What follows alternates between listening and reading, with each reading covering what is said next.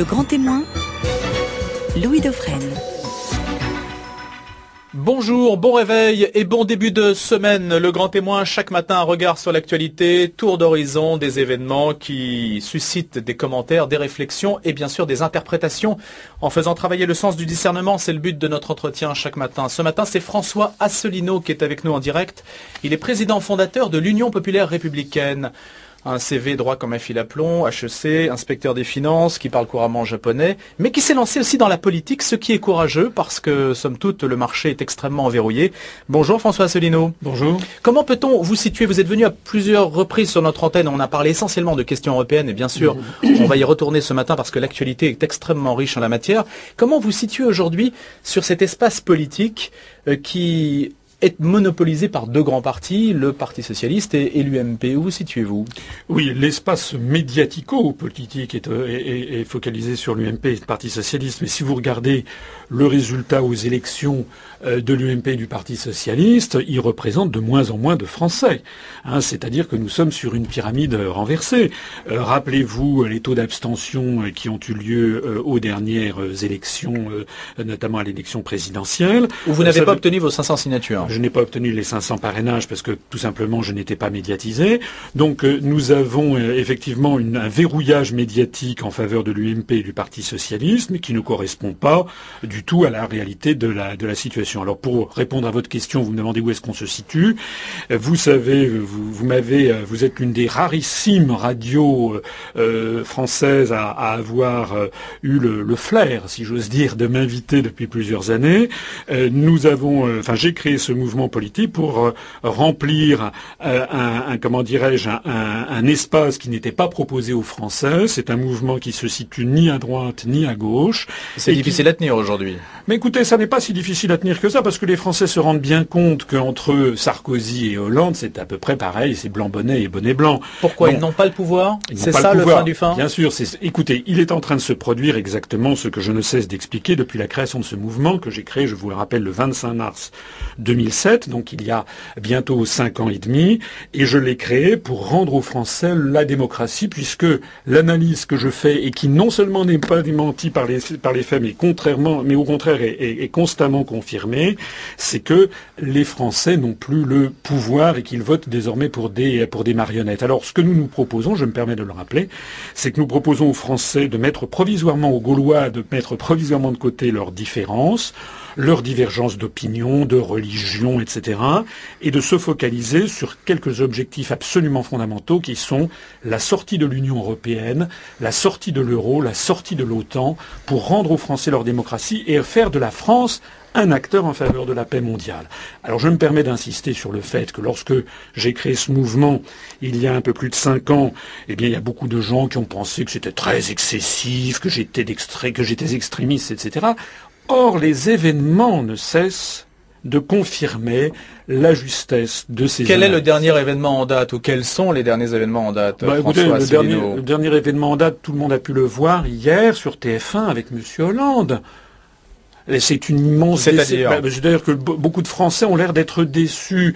Euh, moi, je, nous, nous, ne sommes pas déçus. Pour tous les gens qui veulent bien euh, me suivre ce que je dis, et ils sont de plus en plus nombreux. Je profite pour signaler que nous avons dépassé les 1700 adhérents. Ça reste évidemment relativement petit, mais pour un mouvement qui n'a jamais eu accès ni à un journal national, ni à une télévision nationale, ni à une très grande radio quand nationale. Même, vous êtes passé sur euh, BFM par exemple. BFM TV n'est pas une très grande télévision nationale, c'est pas TF1 hmm. si vous voulez. Bon, eh bien, euh, donc euh, nous avons un, nous avons un, un comment dirais-je, je ne cesse d'expliquer que que Monsieur Hollande ne pourrait rien faire d'autre que ce que faisait Monsieur Sarkozy, évidemment.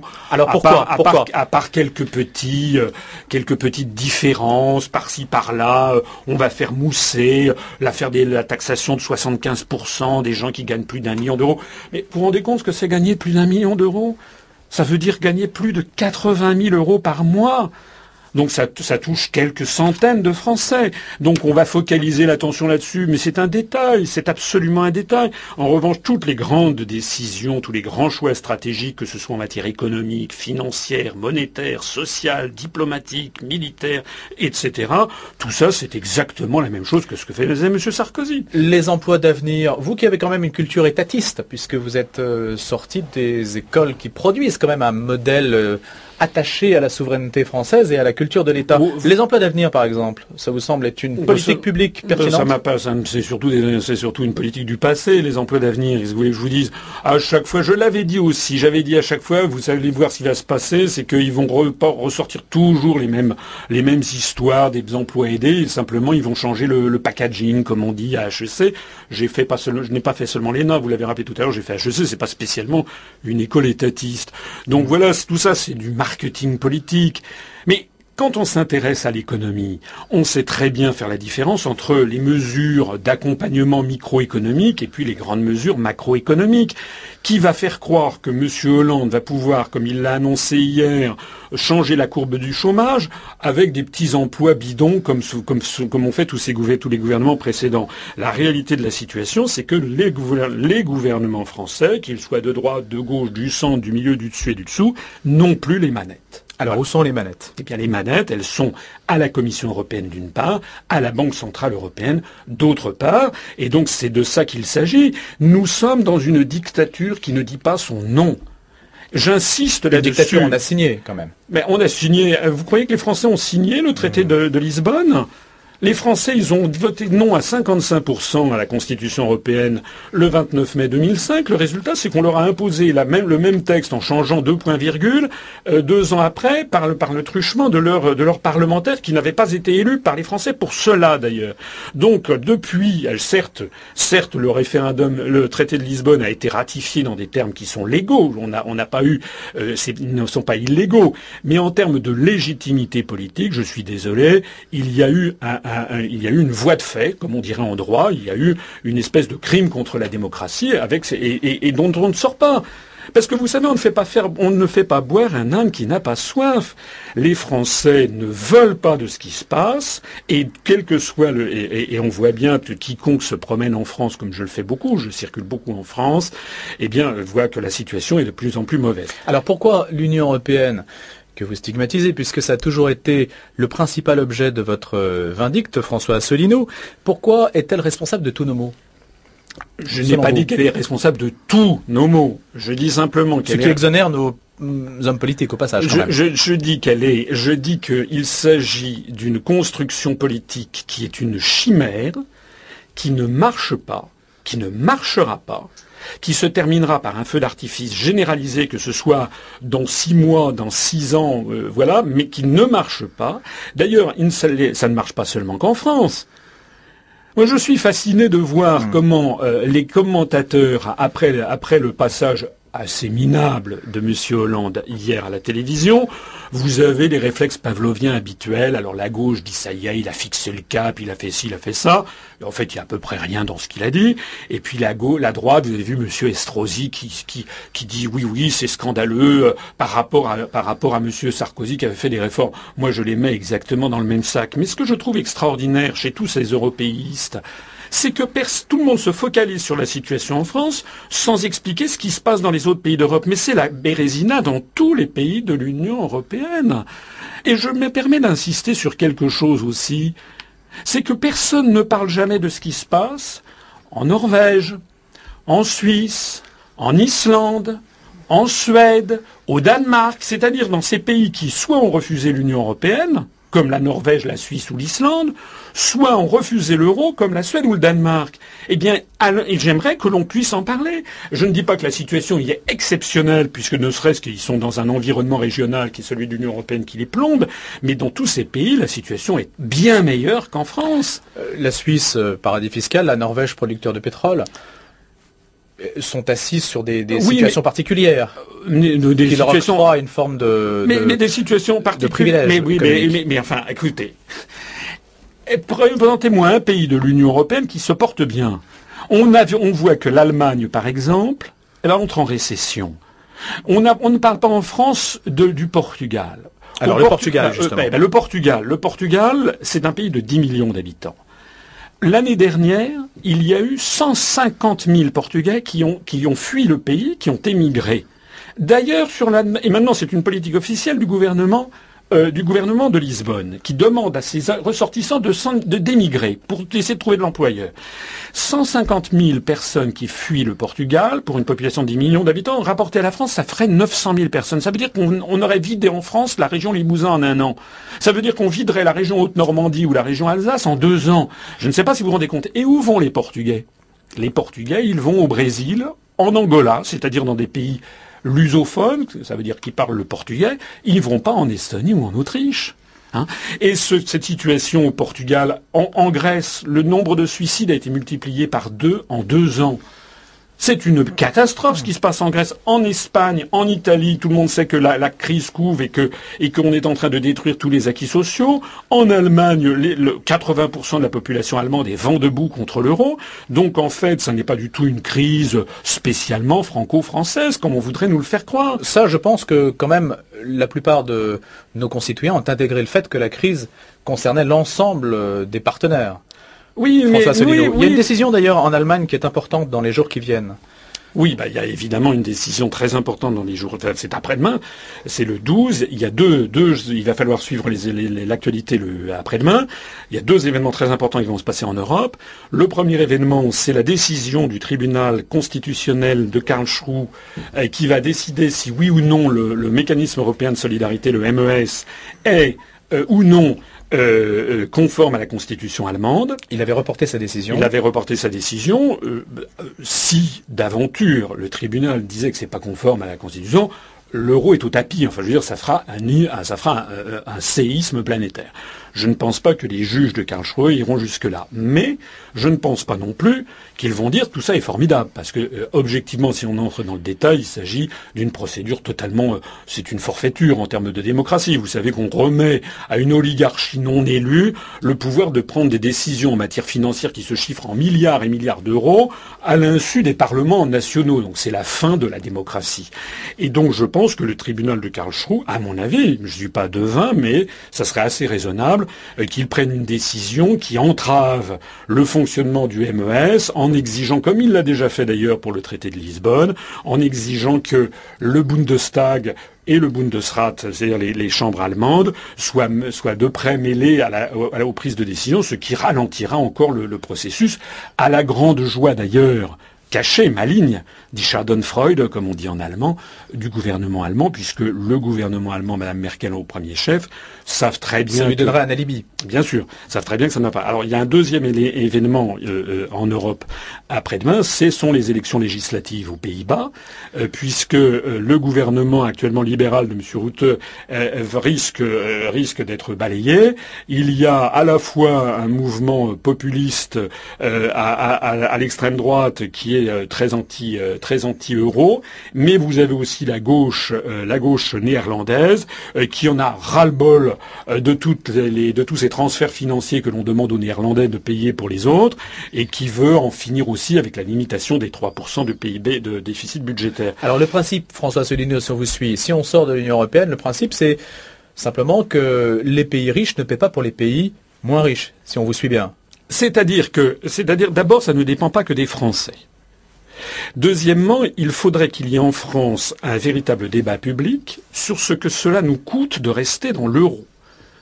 Actuellement, à l'insu des Français, le gouvernement, pas seulement ce pauvre monsieur Hollande, mais c'était pareil du gouvernement précédent, ils appliquent les directives imposées par une petite oligarchie financière internationale et, les décisions qui sont prises nous, font prendre collectivement des risques qui se chiffrent en dizaines et dizaines de milliards d'euros. de ces risques et de ces décisions qui sont prises. Eh bien, par exemple, ce sont des prises de garantie que l'on peut que l'on que l'on que l'on peut faire sur les obligations, par exemple, d'autres pays. Vous avez vu les déclarations de M. Draghi de la Banque centrale européenne il y a quelques jours. Tout le monde a dit ça y est, l'euro est sauvé. Maintenant, les gens n'y croient plus parce que ça va faire la 25e fois qu'on dit que l'euro est sauvé. Au passage, les décisions de M. Draghi ont été une reprise de ce qu'avait déjà décidé M. Trichet en 2010 pour la Grèce, en 2011 pour l'Italie et pour l'Espagne. C'est à peu près pareil. On a beaucoup glosé dans la presse sur deux éléments qui étaient la conditionnalité et le caractère illimité. Expliquez ces deux éléments rapidement. Le caractère illimité, ça veut dire que M. Draghi a dit, bah, ça y est, on pourra intervenir de façon illimitée. Mais ça, en fait, hmm. c'est une fausse fenêtre puisque c'était déjà le cas avec le système précédent qui était le système dit euh, SMT. Et le la conditionnalité, c'est en fait une victoire de l'Allemagne qui a dit, ben, nous, on est bien d'accord pour, pour éventuellement intervenir pour prendre, euh, pour, pour, pour, reprendre des obligations espagnoles ou italiennes, mais à la condition que les gouvernements se plient à une euh, politique budgétaire et économique extrêmement ferme qui est celle que nous nous imposons. Vous savez, c'est assez normal. Imaginez, vous viviez dans un immeuble. Vous vivez dans un immeuble et puis on vous dit, ben tiens, euh, la voisine du dessus, euh, elle, a des dettes, elle n'a pas payé sa, télé à écran plasma, elle en a pour 1000 euros, il faut que, la, il faut que les copropriétaires se cotisent pour lui payer son truc. Bon, ben, vous, euh, mettons, ça, ça va vous faire votre code part, il va falloir que vous payiez, je sais pas, 700, non pas 700, mais mettons 70 ou 80 euros. Bon, vous n'êtes pas forcément euh, très emballé, mais enfin, vous dites, allez, je vais faire un geste. Bon. Et puis après ça, c'est le voisin du troisième qui, lui, c'est plus, c'est plus un, c'est plus une dette de 1000 euros qu'il a, c'est une dette de 20 000 euros. Il s'est acheté une voiture, il n'a pas les moyens de le payer. Et cette fois-ci, on vous demande à vous 1500 à 2000 euros. Là, vous commencez à tousser. Et puis après ça, c'est le voisin du cinquième. Alors lui, il s'est acheté un appartement euh, sur la côte d'Azur et lui, il a une, une ardoise de, de, de, de 300, 400 000 euros. C'est il a acheté un, un, grand studio. Et là, on vous taxe de 70 à 80 000 euros. Alors là, vous dites non. Eh bien, c'est exactement ce qui est en train de se passer en, Europe. C'est-à-dire que ce que cela plaise aux Français ou pas, ça ne concerne pas spécialement la France, mais ça nous concerne quand même. Mais que cela plaise ou pas, nous sommes embarqués dans une affaire où l'on va demander à des peuples allemands, néerlandais, finlandais, luxembourgeois et français de payer des dettes qui ne sont pas les nôtres. Et pourtant, ils restent dans l'Union européenne, l'Allemagne y compris. Oui, alors pourquoi ces pays restent-ils, en particulier l'Allemagne?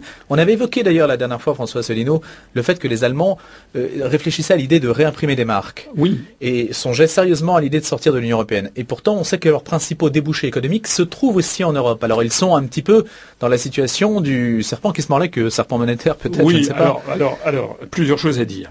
Euh, d'abord, je vais faire, si vous me le permettez, je voudrais faire une petite remarque. Il y a quelque chose, une question, une vraie question que je me pose. Je me mets à la place de vos auditeurs. De la même façon que je me mets toujours à la place des gens qui, viennent m'écouter dans des conférences. Et je me dis, mais si j'étais eux, si j'étais un auditeur, qu'est-ce qui me prouverait que ce que je dis est vrai? Parce que je me mets à la place du citoyen français euh, normal, si vous voulez, quelqu'un qui n'a pas fait des études économiques particulières, qui n'a pas des connaissances spéciales. Alors il m'écoute il trouve que ce que je dis est intéressant et bien est argumenté. Et puis après ça, il écoute euh, Monsieur Moscovici ou Monsieur euh, euh, ou Monsieur Draghi et, ou tous, tous les gens qu'on voit défiler sur TF1, et puis il trouve que ce qu'ils disent a l'air d'être également argumenté. Donc, alors quelle est la preuve alors, alors voilà, quelle est la preuve? Il suffit de réfléchir dans la vie quotidienne. Quelle est la preuve que quelqu'un dit la vérité, Louis Dauphren? La question de la vérité, je vous ferai la réponse de Pilate. Qu'est-ce que la vérité Voilà. Mais en gros, en gros, il y a le meilleur moyen, c'est d'enregistrer ce que les gens vous disent et de vérifier trois mois, six mois, un an, deux mmh. ans après ce qui confronter ce qu'ils avaient dit à ce qu'ils ont fait. Alors prenez un exemple. Eh bien, prenons un exemple. Vous avez eu la gentillesse de rappeler que je, la dernière fois que j'étais venu ici, j'avais déjà parlé de l'Allemagne. au mois de novembre de l'année dernière, je suis passé sur France 24 dans une émission avec la journaliste Isabelle, euh, euh, enfin, qui, euh, comment dirais-je, Stéphanie Antoine, avec Monsieur Jean Pisani-Ferry, qui est un économiste du groupe Bruegel, d'ailleurs comité Bruegel, qui est un think tank largement financé par Goldman Sachs, et puis par euh, Philippe Lenschener, qui est l'ancien vice-président de Publicis. Cette vidéo, elle est en ligne sur YouTube. Ça date du 24 novembre 2011. Vous la trouvez sur notre site UPR, U-P-R. sinon, vous la trouverez sur Google. Qu'est-ce que je dis dans cette vidéo? J'explique que l'Allemagne a intérêt à sortir de l'euro la première Et si vous voyez cette vidéo, vous verrez que tout le monde m'est tombé dessus. La journaliste, Monsieur Pisani-Ferry et le, et le vice-président de Publicis. Ils me sont tous tombés dessus en m'expliquant que je n'y connaissais rien. Et Monsieur Jean Pisani-Ferry a sorti un argument pseudo-économique, c'est celui que vous sortiez d'ailleurs, en disant mais euh, l'Allemagne a, des excédents commerciaux et c'est ça. Dépend de ses clients. Oui, mais, mais euh, d'accord, bien sûr que bien sûr que l'Allemagne elle vend beaucoup aux pays d'Europe. Mais quelle est la contrepartie quand elle vend des Mercedes à la Grèce ou à l'Espagne? La contrepartie, c'est qu'elle voit le bilan de la Bundesbank, c'est pour des raisons techniques, elle voit le bilan de la Bundesbank gonflé de créances pourries sur les banques centrales espagnoles ou grecques. Donc ce qu'elle gagne d'un côté en matière, en matière, euh, comment dirais-je, euh, en matière industrielle, elle, elle est en ce moment, les, Allemands, les uns après les autres, tirent la sonnette d'alarme parce que la, banque centrale allemande, vous savez, c'est la, c'est la clé de voûte de la société allemande, est en train, euh, la banque centrale allemande est en train d'avoir un bilan qui se dégrade à toute allure avec des risques d'hyperinflation.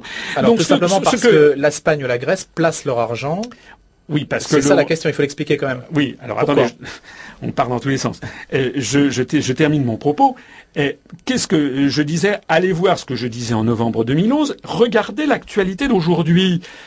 L'actualité d'aujourd'hui, c'est qu'en Allemagne, il suffit d'aller sur Internet, vous le verrez, toute la, toutes les, tous les dirigeants allemands, les partis politiques, les dirigeants, le monde des affaires, les, entrepreneurs, etc., sont en train tous de tempêter en disant il faut que l'Allemagne sorte de l'euro. Autrement dit, les événements me donnent raison. Et sur cette antenne, Louis Dauphren, vous m'aviez invité, sauf erreur de ma part, en 2008, dans un débat avec Nicolas Baverez, un essayiste, n'est-ce pas, qui appartient au groupe de Bilderberg et autres. Eh bien, c'était il y a quatre ans. Là aussi, j'envoie vos auditeurs écouter ce débat qu'il y avait eu, et maintenant, quatre ans après, qu'il voit qui avait raison et qui avait tort, parce que c'est ça, le temps révèle qui a raison et qui a tort. Voilà, c'est la raison pour laquelle les gens, vos auditeurs ne sont pas obligés de me croire, bien entendu, sur facture. Je leur conseille, s'ils ont des doutes, de se reporter au passé de voir ce que, j'avais annoncé. Alors s'agissant de l'euro, vous m'interrogez sur l'euro, c'est un sujet techniquement complexe. Il faut quand même préciser ce que personne ne dit, c'est que l'euro n'est pas une monnaie unique, c'est une monnaie commune, et que chaque euro est une créance sur une des banques centrales nationales. On va laisser votre propos justement à ce stade-là. On reste en suspens, François Asselineau, et vous allez répondre à la question juste après après 8 heures. On se retrouve encore pour une vingtaine de minutes. François Asselineau, président et fondateur de l'Union républicaine, avec nous pour parler des questions européennes et commenter l'actualité juste après l'éditorial de Gérard Leclerc. Le grand témoin, Louis Dauphren. François Asselineau, en ce lundi 10 septembre, président et fondateur de l'Union populaire républicaine. À l'instant, l'éditorial de Gérard Leclerc. Deux titres prélevés dans la presse. François Hollande précise son cap. Le président de la République, donc dimanche soir sur TF1, qui a défendu son action. Il demande deux ans pour redresser la France. La une de Libé avec cette interjection Casse-toi Richecon. C'est Bernard Arnault qui se trouve en pleine page. Même s'il se défend de s'exiler pour des raisons fiscales, la demande de nationalité belge de Bernard Arnault apparaît comme le symbole de l'égoïsme des plus fortunés. Une réaction sur ce point François Asselineau, Bernard Arnault qui demande la nationalité belge Franchement, c'est un peu un, détail. Et puis phénomène euh, Pas tout à fait, mais écoutez, quand vous avez quand même, euh, euh, rappelez-vous, quelqu'un comme par exemple Johnny Hallyday, qui s'est vu octroyer la Légion d'honneur alors qu'il organise son évasion fiscale, on a des évadés fiscaux, tout ceci témoigne, là pour le coup, pour le coup j'irai dans le sens de, de l'éditorial qu'on vient d'entendre, un problème de morale, de morale publique. Voilà, mais comment voulez-vous Comment vous savez que vous connaissez le proverbe chinois qui dit le poisson pourri par la tête. Comment voulez-vous que les Français, à commencer par les plus riches, fassent preuve de civisme et de patriotisme, puisque le discours public depuis des décennies maintenant consiste à dire que la France ne vaut plus un clou et que nous devons fusionner avec l'Europe? Donc comment est-ce que, puisque nous sommes paraît-il tous des citoyens européens, je ne vois pas pourquoi les gens comme Libération s'offusquent que M. Arnaud euh, aille en Belgique. D'ailleurs, Libération, vous savez, c'est possédé par la famille Rothschild, donc tout ceci est cousu de fil blanc. Faut quand même pas exagérer. Euh, partir en guerre contre, c'est du, poujadisme de gauche. Je trouve ça minable. En revanche, je voudrais revenir dans l'éditorial à l'instant, c'était sur François Hollande. Euh, ce que je reproche, si vous me le permettez, à cet éditorial c'est quand même de ne pas avoir rappelé un problème de fond, c'est celui dont on parlait tout à l'heure. Monsieur Hollande, comme Monsieur Sarkozy, n'a plus les manettes essentielles. Moi, je dirais de Monsieur Hollande, vous savez, c'était ce bon mot assez extraordinaire fait par De Gaulle dans les mémoires de guerre au sujet d'Albert Lebrun. Voilà, François Hollande, il me fait penser à Albert Lebrun. De Gaulle avait dit d'Albert Lebrun, qui était le dernier président de la Troisième République en 40, au moment de la débâcle. De Gaulle a dit d'Albert Lebrun, au fond, pour qu'il fût chef d'État, il ne lui manquait, il ne lui a manqué que deux choses, qu'il fût un chef et qu'il eût un État. Eh ben, c'est ça. Le problème de François Hollande, c'est qu'il serait un formidable chef d'État, mais il lui manque deux choses. D'abord, c'est pas un chef. Deuxièmement, il n'y a plus d'État. Voilà. Alors, euh, pourquoi je dis ça? Ben, c'est tout simplement pour lutter pour, en faveur du chômage eh bien, il faudrait contre le chômage. Pour, euh, oui, en faveur, euh, contre le chômage, oui, en faveur de l'emploi, pour lutter en faveur. Vous voyez, le lapsus, ça, montre à quel point euh, nous sommes en fait avec des dans une société où en fait personne ne s'oppose réellement à la montée du chômage. Il faudrait tout simplement lutter contre les délocalisations de façon sûre, c'est-à-dire remettre en cause. Je ne cesse de le dire depuis des mois, des mois et des mois, l'article 32 et l'article 63 du traité sur le fonctionnement de l'Union européenne qui interdisent toute restriction aux échanges de capitaux de marchandises et de services. Voilà. La France, elle perd actuellement 800 emplois industriels par jour depuis des années. Nous, nous perdons en moyenne une usine ferme en France tous les jours. Une usine tous les jours depuis, on a perdu 900 usines au cours des trois dernières années. Et pendant ce temps-là, vous avez Monsieur Hollande qui nous explique, maintenant ça fait plusieurs mois qu'il a été élu à l'Élysée, il nous explique que d'un seul coup, il va, il va fixer un cap, comme dit le, journal La Croix, pour les deux ans qui viennent. Mais de qui se moque-t-on?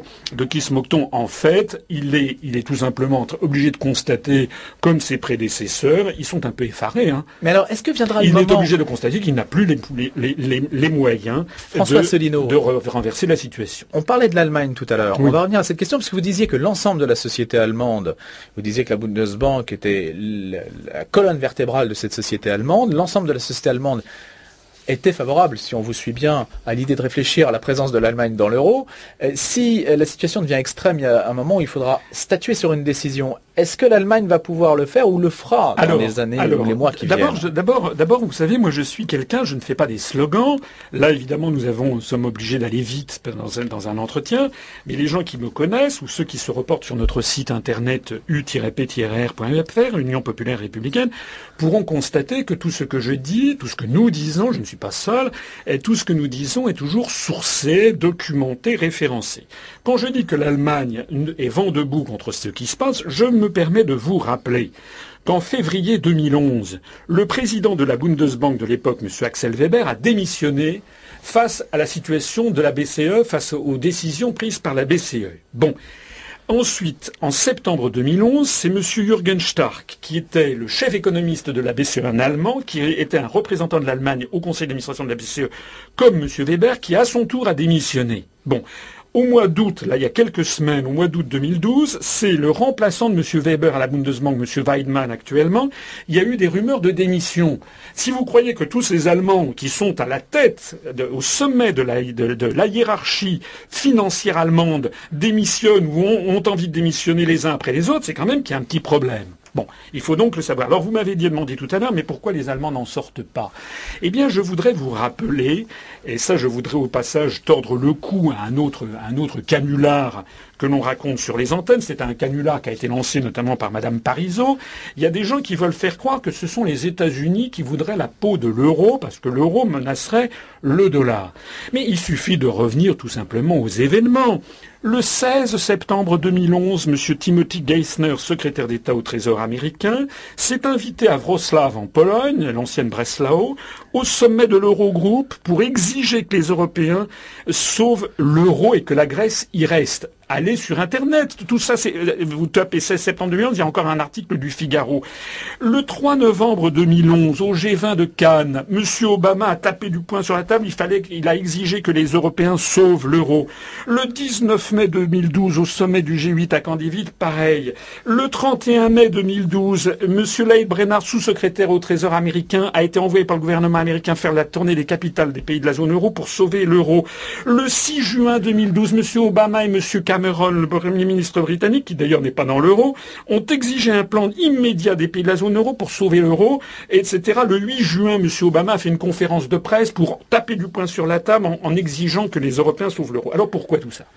Eh bien, malheureusement, le temps me manque, mais parce que c'est l'illustration de ce que je ne cesse d'expliquer depuis la constitution de l'UPR, c'est que la construction européenne, alors je sais que ça va faire dresser les oreilles de, beaucoup de vos auditeurs, la construction européenne a été, n'est pas une invention française, contrairement à ce que l'on dit, c'est une invention américaine qui a été inventée à la fin des années 40, qui a été ensuite promue par les États-Unis, de même qu'ils promouvaient l'OTAN à partir de 1949, à partir de 1950. À l'époque de la guerre froide. À l'époque de la guerre froide, ils ont poussé la construction européenne parce qu'ils savent que c'est c'est une tour de Babel ingérable, et que, d'ailleurs c'est pour ça qu'ils ne cessent de vouloir faire entrer des pays dans l'euro, dans l'Union européenne. Ce sont les Américains qui exigent l'entrée de la Turquie, par exemple, parce que leur objectif est de faire coïncider le périmètre de l'OTAN et le périmètre de l'Union européenne.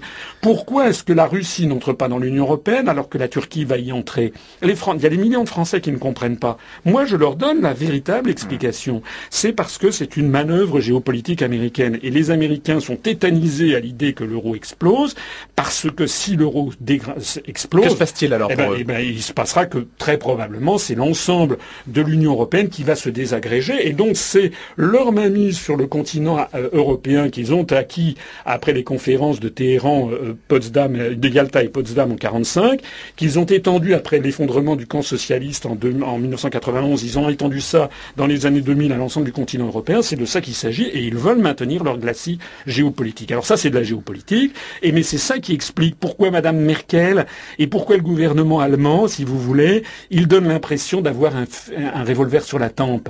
Ils savent que... Ils ont le revolver de Washington sur la tempe. Oui, ils ont le revolver. Et ce que je vous dis là, je connais, nous avons à l'UPR un certain nombre de personnes qui sont bah, bien, qui ont adhéré, euh, qui sont bien placées, y compris les Français qui vivent en Allemagne, et qui me le confirment. C'est-à-dire que le, le gouvernement allemand sait qu'on va au désastre avec sa affaire, mais vous avez Washington, d'ailleurs qui a convoqué M. Schäuble encore, vous avez Washington qui exige qui exige que l'Allemagne reste dans l'euro. Alors, Maintenant, si on sort de l'euro, parce que l'euro de toute façon n'est pas viable. Bon, l'euro n'est pas viable parce que, excusez-moi là aussi d'entrer dans les détails, mais il y a deux raisons fondamentales pour lesquelles l'euro n'est pas viable. La première raison, c'est qu'il n'y a plus les mécanismes de change entre les monnaies préexistantes. Alors, les européistes, les partisans de l'euro, il y a 20 ans, nous ont expliqué que ça serait formidable, il y aurait plus de, il y aurait plus de, euh, de, de comment dirais-je, de... D'aléas de change. D'aléas de change, il y aurait plus de spéculation. Très bien, c'est vrai.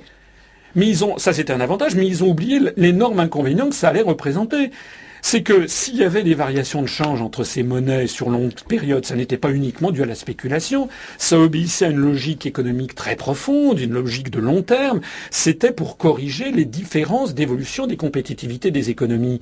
Maintenant, la situation grecque ne se serait pas produite si on avait conservé les aléas de change. Mais Bien sûr, c'est pas des aléas, c'est que progressivement la drachme grecque se serait dépréciée par rapport au Deutsche Mark, et donc ça n'aurait pas été, les, les, les, Grecs n'auraient pas pu vivre euh, au frais de la princesse comme ils ont pu le vivre.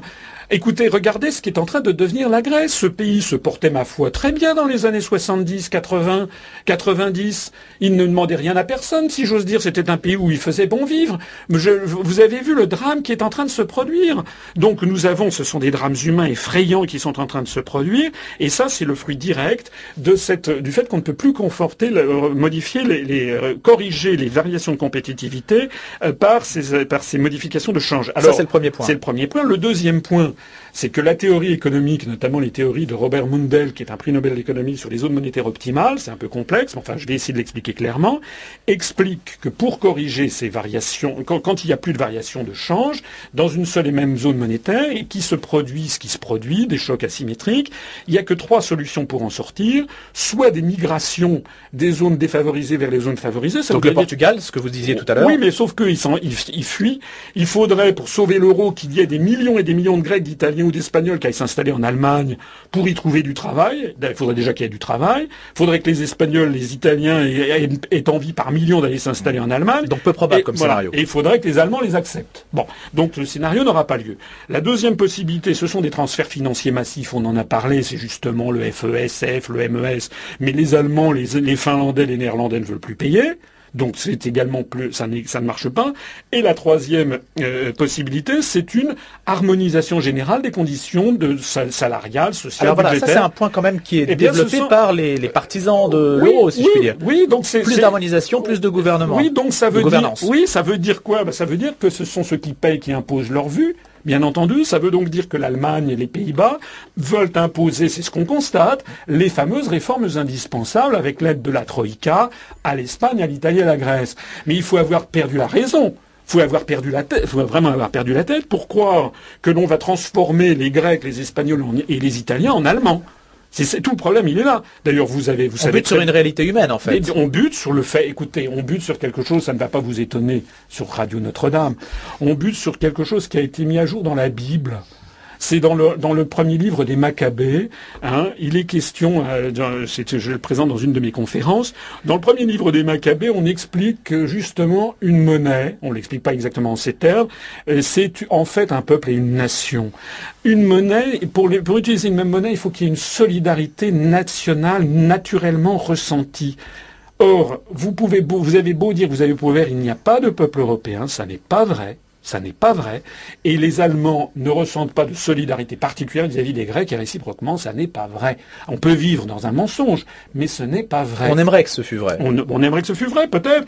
D'ailleurs, quand je dis ça... C'est peut-être ce qui fait rêver. Qui mais non, ça fait pas rêver. Parce que... L'euro, c'était, je crois, un, économiste... Euh, euh, je crois que c'est Yves Thibault de Selguet qui disait mais il faudrait le, le, oui, le confirmer. Une autoroute sans sortie. Une autoroute sans sortie. il y a une forme de rêve ou d'utopie, diront certains. Oh, pour moi, c'est pas un rêve, c'est un, cauchemar. Vous savez, il y avait, euh, il y avait un, un, essayiste qui s'appelle Emmanuel Berle, qui écrivait, un, qui a écrit un petit opuscule qui s'appelle Structure et destin de l'Europe après la, après la Seconde Guerre mondiale, dans lequel j'ai trouvé cette citation l'oubli de l'histoire allège l'esprit, mais rend fou. Voilà il faut l'euro pourrait marcher à condition que, que ce soit le même peuple. Ce n'est pas le même peuple. Et quand je dis ça, je me permets d'insister sur le fait que ce n'est pas un raisonnement xénophobe que je tiens pas du tout. Les Français se sentent plus proches des Tunisiens, des Marocains, des Algériens, des Sénégalais, des Haïtiens, des Vietnamiens, des Suisses ou des Québécois que des Estoniens et des Finlandais. C'est comme ça. De la même façon que les Portugais se sentent plus proches des Brésiliens ou des Angolais que des Autrichiens. De la même façon que les Allemands se sentent plus proches des Turcs et que les Britanniques se sentent plus proches des Américains ou des, ou des Indiens. Donc, le monde d'aujourd'hui, c'est un monde où chacun est en communication avec le monde entier et la volonté de créer au forceps ce périmètre européen, en fait, je me permets d'insister, est complètement obsolète. Il s'agit en fait de bâtir une espèce d'apartheid blanc au niveau planétaire qui ne marche pas. Apartheid blanc, hein, c'est la façon euh, extrêmement euh, reluisante dont vous taxez la situation européenne. Mais il faut y réfléchir. L'esprit, en tout cas, la, construction, la construction européenne, c'est quoi hum. Ça revient à dire que dans le monde, il y a des pays serviettes et des pays torchons. C'est ça que ça veut dire. Hein. Lorsque le Maroc a demandé à rentrer dans l'Union européenne, on lui a dit allez vous faire cuire un œuf? Et lorsque, mais en revanche, on doit fusionner avec euh, avec les Estoniens. Je suis désolé, c'est contraire à la réalité même. Vous le savez bien. Hum. Et quand je dis ça, je ne dis pas qu'il faut que le Maroc entre dans l'Union européenne. Je dis que l'Union européenne est une chimère qui ne marchera pas. Et je dis que le monde d'aujourd'hui, le monde de demain, et c'est tout ce qui nous sépare d'ailleurs de tous les mouvements euh, nationalistes ou d'extrême droite. Nous, nous disons que le monde du troisième millénaire, c'est un monde où tous les peuples doivent être en harmonie les uns avec les autres, où il faut lutter contre les prétendus chocs de civilisation, parce que la construction européenne nourrit ce choc de civilisation. Et donc, nous, nous disons, il faut que ce soit planète ouverte à tous les hommes de bonne volonté, et donc il n'y a pas de raison particulière de faire un distinguo entre le Sénégal, Haïti et puis l'Estonie. Je ne suis pas d'accord. François Asselineau, on a bien vu que l'Allemagne, euh, vous l'avez bien décrit, euh, se trouve dans une situation euh, extrême avec le revolver sur la tempe. Nous aussi, on a le revolver sur la tempe, ou alors on attend que les Allemands fassent leur premier pas? Écoutez, de toute façon, euh, le, système n'est pas viable. D'ailleurs, il n'y a pas que euh, très, je crois que c'est hier ou avant-hier, George Soros, le grand milliardaire américain, le grand euh, est un grand spéculateur, a lui-même dit qu'il faudrait que, l'Allemagne sorte de l'euro. Et lui, alors, il commence à vaticiner. Il faudrait qu'il y ait un euro latin dominé par la France, en fait, etc.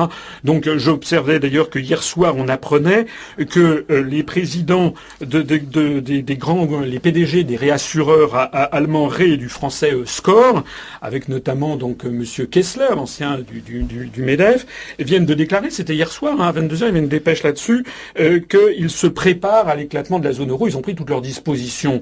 Donc, moi, je ne suis pas, je ne fantasme pas. Je dis voilà, voilà ce qui va se passer. Je voudrais d'ailleurs. Et que se passerait-il à ce moment-là Alors justement.